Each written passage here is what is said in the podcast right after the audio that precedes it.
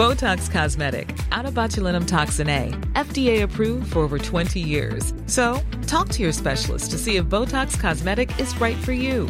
For full prescribing information, including boxed warning, visit BotoxCosmetic.com or call 877-351-0300. Remember to ask for Botox Cosmetic by name. To see for yourself and learn more, visit BotoxCosmetic.com. That's BotoxCosmetic.com. He kōna ipurangi tēnei nā te reo irirangi o Aotearoa. Kia ora, nau mai hara mai ki te au hurehinga. Hello and welcome to Our Changing World, ko Claire Concannon tēnei. This week, what do earthquake engineering and screening for breast cancer have in common? According to the Cancer Society, there are more than 3,000 breast cancer diagnoses in New Zealand each year. Eligible women between 45 and 69 can get free mammograms, but younger women have to decide whether to fund the test themselves. So, engineers in Christchurch, looking at how buildings move in a quake, are now applying some of that thinking to the analysis of breast tissue. They'd like to develop a low cost device that will let more women screen for breast cancer more often. Katy Gosset visits the University of Canterbury to meet the team behind this new approach. This is a group of Christchurch women, all in their early 50s. They've been friends a long time, and amongst all the laughter and the catching up on work and family and children and everything else, there is also, at this age and stage, talk of health issues. And sometimes this. I get told to suck my tummy in. You know, and then hold your breath and don't breathe. I'm much more efficient at it now, though, because I go every year for a mammogram, and in the last five or six years, I'm in and out so much more quickly. So just now they're talking about mammograms. In fairness, because I asked them about it. I mean, if you had to survey people, most people don't like their mammograms. But we're of a demographic that goes. And there's a good reason for that. I'm at high risk because my mum died of breast cancer at 66 and I've had a lump removed from my breast. New Zealand has a breast screening program that enables women aged 45 to 69 to get a free mammogram every two years. Oh, I'm still only funded for every two years, but I just feel like it's such a high risk area that I'd rather pay and go and have it done every year. Figures from the Cancer Society show that each year more than 3,000 women and a small number of men are diagnosed with breast cancer. Having no idea that I had breast cancer until I turned up and had my very first mammogram, I would say I would go and have one every week. it's just a no brainer. it's an absolute no brainer. Did you think about having a mammogram earlier? No, well, I had no reason to. It was literally my first one that picked it up. It's 46. So, what if there was an earlier opportunity to catch breast cancer? With that in mind, I've come to UC, the University of Canterbury, to meet someone who's working on just such a device. Hello, hello. Nice to meet you, Jessie. Jessie is Dr. Jessica Fitzjohn. And I've been working on this project for about five years. So, um, yeah, I did my PhD, kind of like designing the diagnostic algorithms and stuff for it. And before that, I did my undergrad at UC as well. Her background is in mechanical engineering. I was just definitely really um, keen to get into this project specifically. Use my kind of engineering skills to help develop it, basically. I know that a lot of women, you know, I kind of don't really like going to get a mammogram. It's not the most comfortable experience, and there's a bit of an access issue in New Zealand. We'll come back to the comfort factor and that access issue in a bit. I just thought that yeah, this sounded like a no-brainer in terms of you know technology that could make a big impact, and I was excited to get on board and see if I could make a difference and help develop it, which we've been able to do over the last few years. We made some big breakthroughs, which has been really cool and exciting to see it develop. So, if you're coming up with some kind of machine that can test for breast cancer, possibly, probably, using earthquake engineering wouldn't be the first thing you'd think of. So, if we think about when you're looking at the motion of buildings, you can kind of identify the underlying ground tissue properties, right? So by using looking at those vibrations, you can know what the soil properties are underneath. So what if you could apply that same concept to breast tissue? So basically, we just apply a small vibration, so it's like plus or minus a couple of millimeters, to the breast. Um, so the woman lies prone, and the nipple sits on this small vibrating thing that we call an actuator, moves up and down a couple of millimeters. We take photos of that surface motion as it vibrates, and then we're basically using the analysis of that surface motion to figure out what some of the underlying tissue properties are. And then we know that cancerous tissue is four to 10 times stiffer than healthy tissue. So if we can find some of those inconsistencies and some of those regions of high stiffness, then we can use that to diagnose cancer. So it's quite a simplified concept, I guess, and it's been used before a lot in earthquake engineering, but we're just applying it. So it's no radiation, no compression or anything needed, it's literally just vibrations and analysing the surface motion of the breast as it vibrates. So, that basic premise that how a surface vibrates is affected by what's underneath it was very evident here in Canterbury after the series of earthquakes in 2010 and 2011. Buildings responded very differently, and we all became familiar with the term liquefaction. Some buildings were pretty stable, and some, obviously, places that had liquefaction and stuff, they were a lot more harder hit. So it depended on the underlying ground properties. And we're using the same concept of analysing that surface motion vibration on the breast and using that to infer what some of the underlying tissue properties are. We have cameras that kind of take photos, take images of that. Then we have image processing algorithms which turn those photos into thousands of data points. We have over 14,000 data points on each breast and tracking how each of those points vibrate.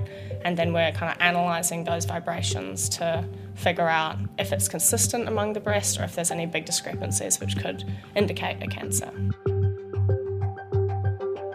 So let's get up close and personal with the device, which at first glance is an unassuming pair of black boxes.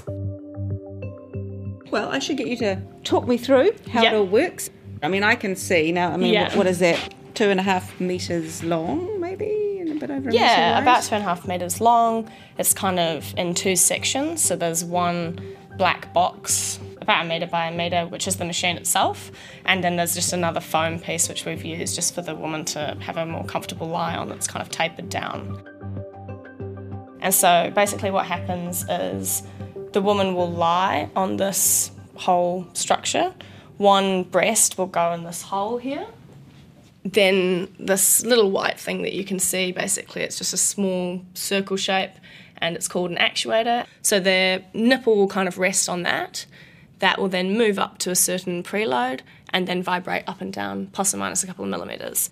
There's then, at the moment, there's five surrounding cameras. We're wanting to upgrade that into seven cameras to basically get more overlap and a little bit better data on some of the inconsistent spots.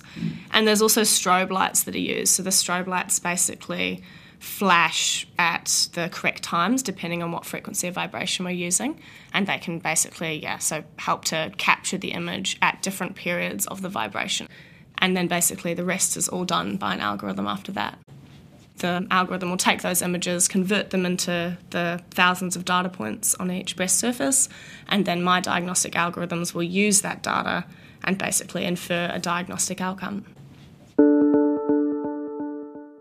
Of course, the burning question is does it work? Is it accurate? Jessica's team has already run a clinical trial with the help of Canterbury Breast Care. So basically, a woman who'd been diagnosed with cancer, they'd kind of decide whether or not it was appropriate to ask them to be in the clinical trial. Everyone who was asked said yes and was really keen and um, happy to help out. So the data we're kind of working with at the moment is we've got 28 breasts and 13 of those have cancer. One of them was actually a false positive with mammography that we diagnosed correctly. And we're getting kind of accuracy around, so we're getting sensitivity 92 to 100%. Sensitivity is saying that a woman has cancer when they do have cancer, and specificity 80 to 86%. Specificity is how well the algorithms can say that a healthy woman is healthy. So we're hoping that that specificity value that's a little bit lower than what we'd like is going to go up with improved camera technology, which has come a long way since we did the first trial and since we made the first prototype.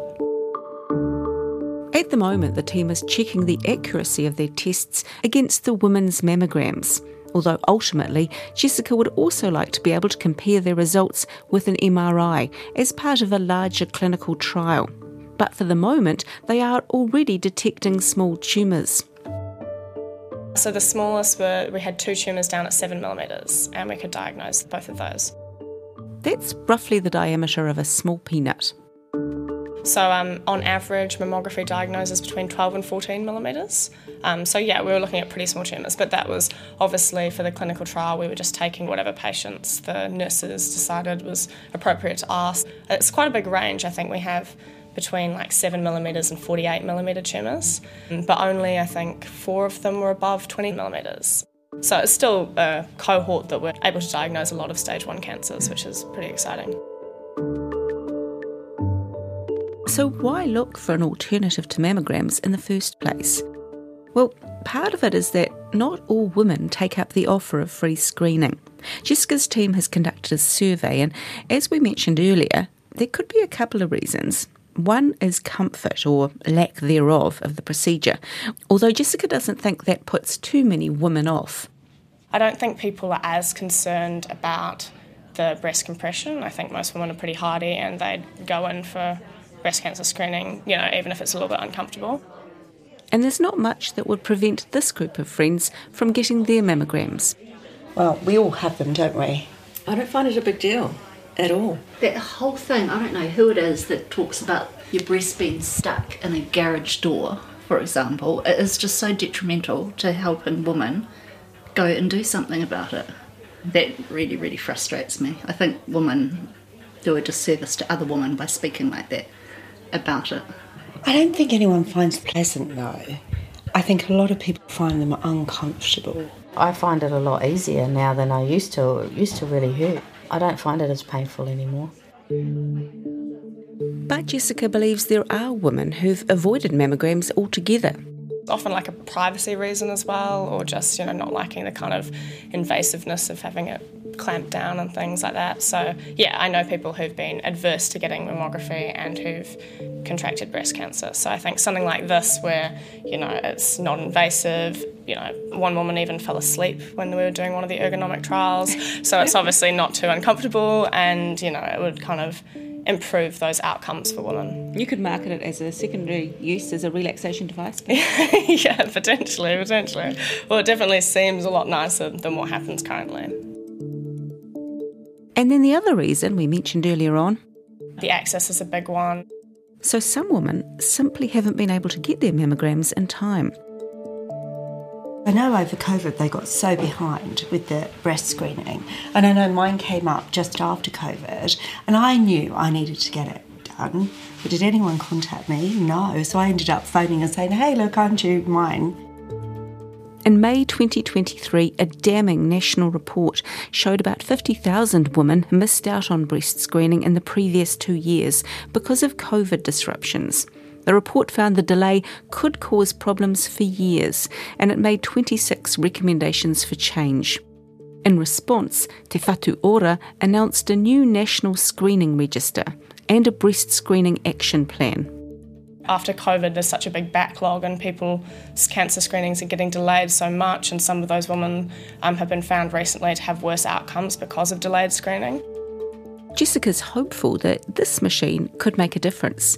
Because it's fully automated, that means it doesn't require an operator. So it could make it easier to test more women.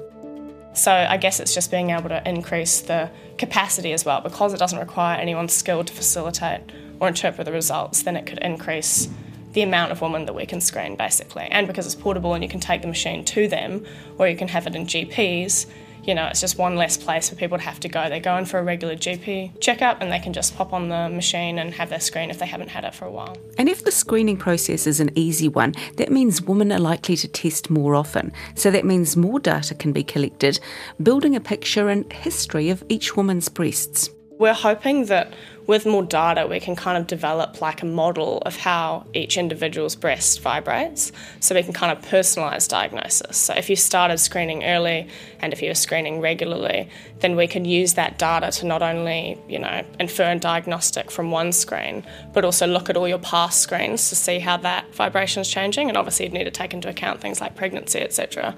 But you could kind of use that to, you know, if there was suddenly someone's breast was getting stiffer, which usually breasts get less stiff over time, that would be a cause for concern and could indicate, you know, potentially a large tumour growing amongst the whole breast, you know, as opposed to our kind of like segmentation that we're doing at the moment. So those things are things that will develop as we get more data and as we do more clinical trials. Ultimately, she'd like to see women in all parts of the country have early and ready access to this kind of device.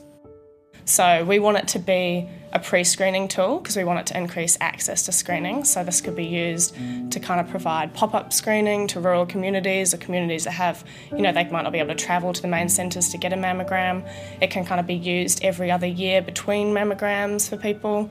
All women under 45 will be able to use it because it's got no radiation. Um, so it's safe for women of all ages and it can kind of increase access to that first level of screening.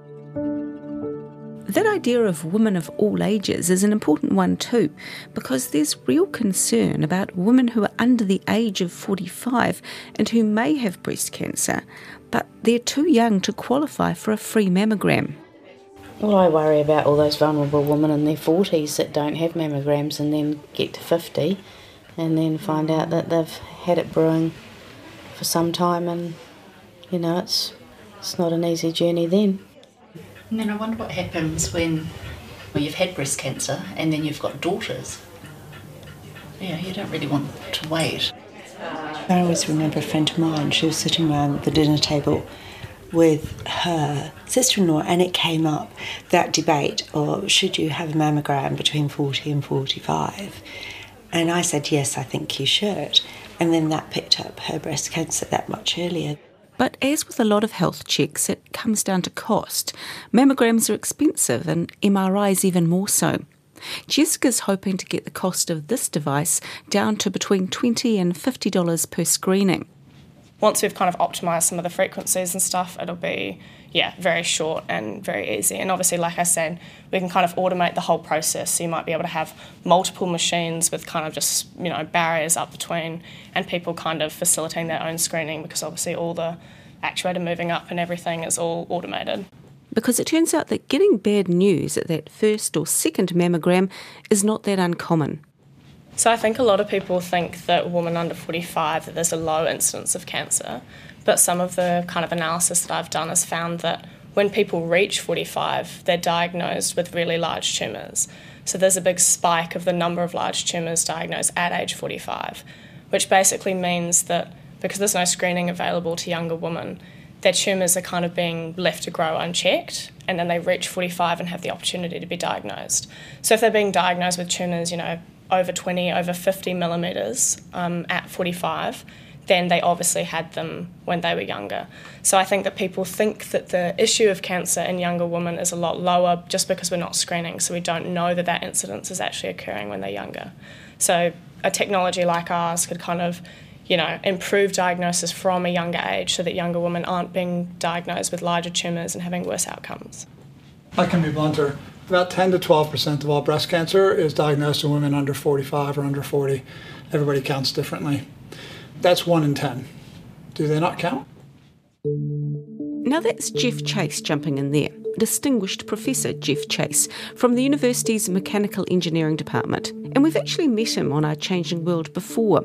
That was back in October 2021 when we looked at another biomedical device designed to simplify and speed up emergency tracheostomies.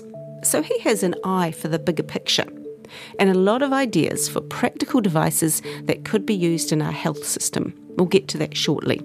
For the moment, the breast screening tool might just be his favourite. This is one of my very best ideas. I would really like to see it go.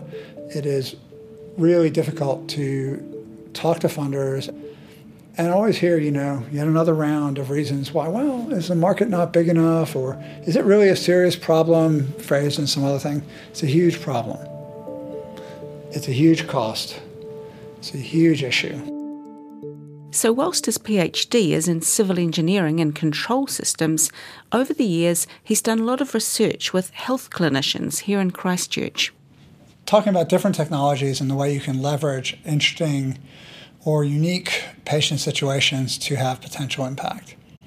And breast cancer came up. So, as we've heard, this technology is about using the vibrations to work out what's under the surface of the breast. But to do that, Geoff says you don't need full volume imaging. So, full volume imaging, X ray will give you that. It looks all the way through. MRI will give you that. If you show it some motion, it will tell you the full volume of what's going on throughout the breast at different depths. Ultrasound will, uh, with a measurable chunk of noise, but you don't necessarily need that. Instead, by applying principles of earthquake engineering and digital imaging to the problem, it's resulted in this device, which Geoff likes to call the DIET. DIET is digital imaging elastotomography. So, in essence, uh, elastotomography is looking at the elastic properties of something and an estimating throughout its volume, or at least an estimate of what's underneath. And this is digital imaging based, so we use digital cameras to measure that surface motion. So it's just digital imaging based elastotomography, uh, not a diet. You know, you can all keep eating snacks, it's all fine. But um, it's just an easy acronym because I can't even say digital imaging based elastotomography one time fast and get it right. So you almost pulled it off there. Yeah, almost.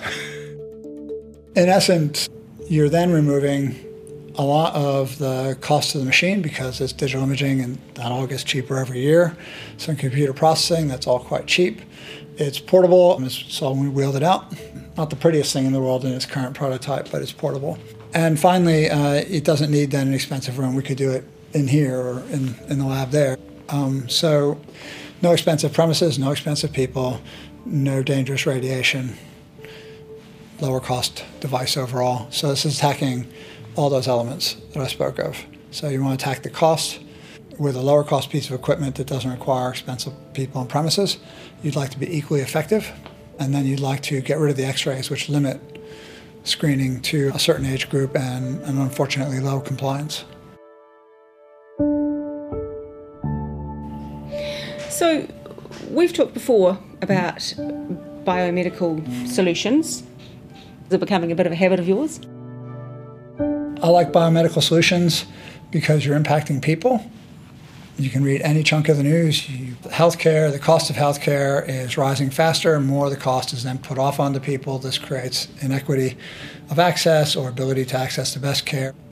So, I like problems that use technology to create a low cost or lower cost solution or even save money and provide that equity and somehow return that to the system. So for women, a lot of women who are at risk of breast cancer, there's uh, BRCA1 and BRCA2, as they're called, breast cancer genes that are known, but there are other genes. If you ask around, not too many women, you'll come across somebody who is either part of a family or knows someone who's part of a family where some astronomical number of women in the immediate line of the family will have had breast cancer, and everybody else is nervous why not try to create a solution that affects that, brings down the total cost, allows you to rise to meet compliance? These are sort of multiple positive benefits that can hopefully spin off, and that's I think where you know, if you want my personal statement on where research investment should be made in this country, then we should be looking for solutions that have multiple positive flow-ons. Health research is nice. It's great to understand more about genomes and phenomes, and it's great to understand bit more about disease processes, but it's not trying to do something for a large number of people on the street today who have a problem here today and now. The next step is to fundraise for a larger clinical trial. The team will also build another ergonomic prototype and make adjustments to the cameras and the actuator. The device will still be very much a pre screening tool, and any positive results it finds will be followed up with mammography or an MRI all the diagnostics have like a hierarchy, right? So if you go into and get a mammogram, usually you're going to be referred on to either another mammogram for more views or an ultrasound, or if maybe you have dense breast tissue, might be an MRI, and then onto a biopsy and before you're actually diagnosed. So it's kind of it's going to sit in that hierarchy of testing. But these women are interested to hear of any new tool in the battle against breast cancer. Like my daughters, late teens, early 20s, you know, you do hear of breast cancer at 26. It would be good peace of mind for them to be able to access something like that if they've had a mother that has had breast cancer. If you found that it was affordable, people would do it. Most people, really, you know, will have some form of body hang up. You know, if you're worried about your tummy, you don't want to be seen naked and somebody looking at you or touching you or whatever. then it eliminates all of that.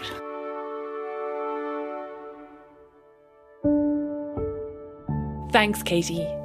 Katy spoke to Dr. Jessica Fitzjohn and Distinguished Professor Geoff Chase, both from the Mechanical Engineering Department at the University of Canterbury, Te Whare Wānanga o Waitaha. She also spoke to a group of Christchurch friends with some experience of breast cancer. This episode was produced by Katy Gosset and engineered by Alex Harmer.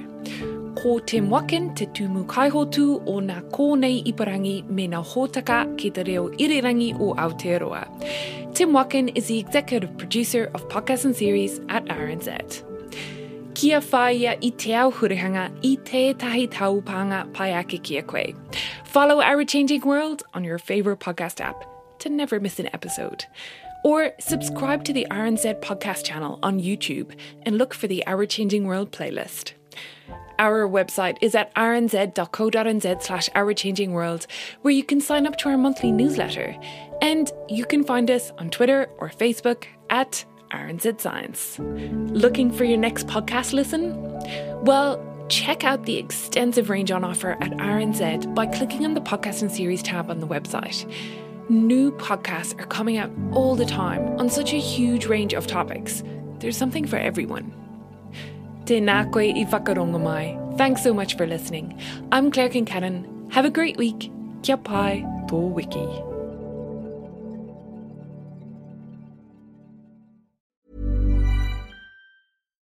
Botox Cosmetic, out of botulinum toxin A, FDA approved for over 20 years. So, talk to your specialist to see if Botox Cosmetic is right for you. For full prescribing information, including boxed warning, visit BotoxCosmetic.com or call 877-351-0300. Remember to ask for Botox Cosmetic by name. To see for yourself and learn more, visit BotoxCosmetic.com. That's BotoxCosmetic.com.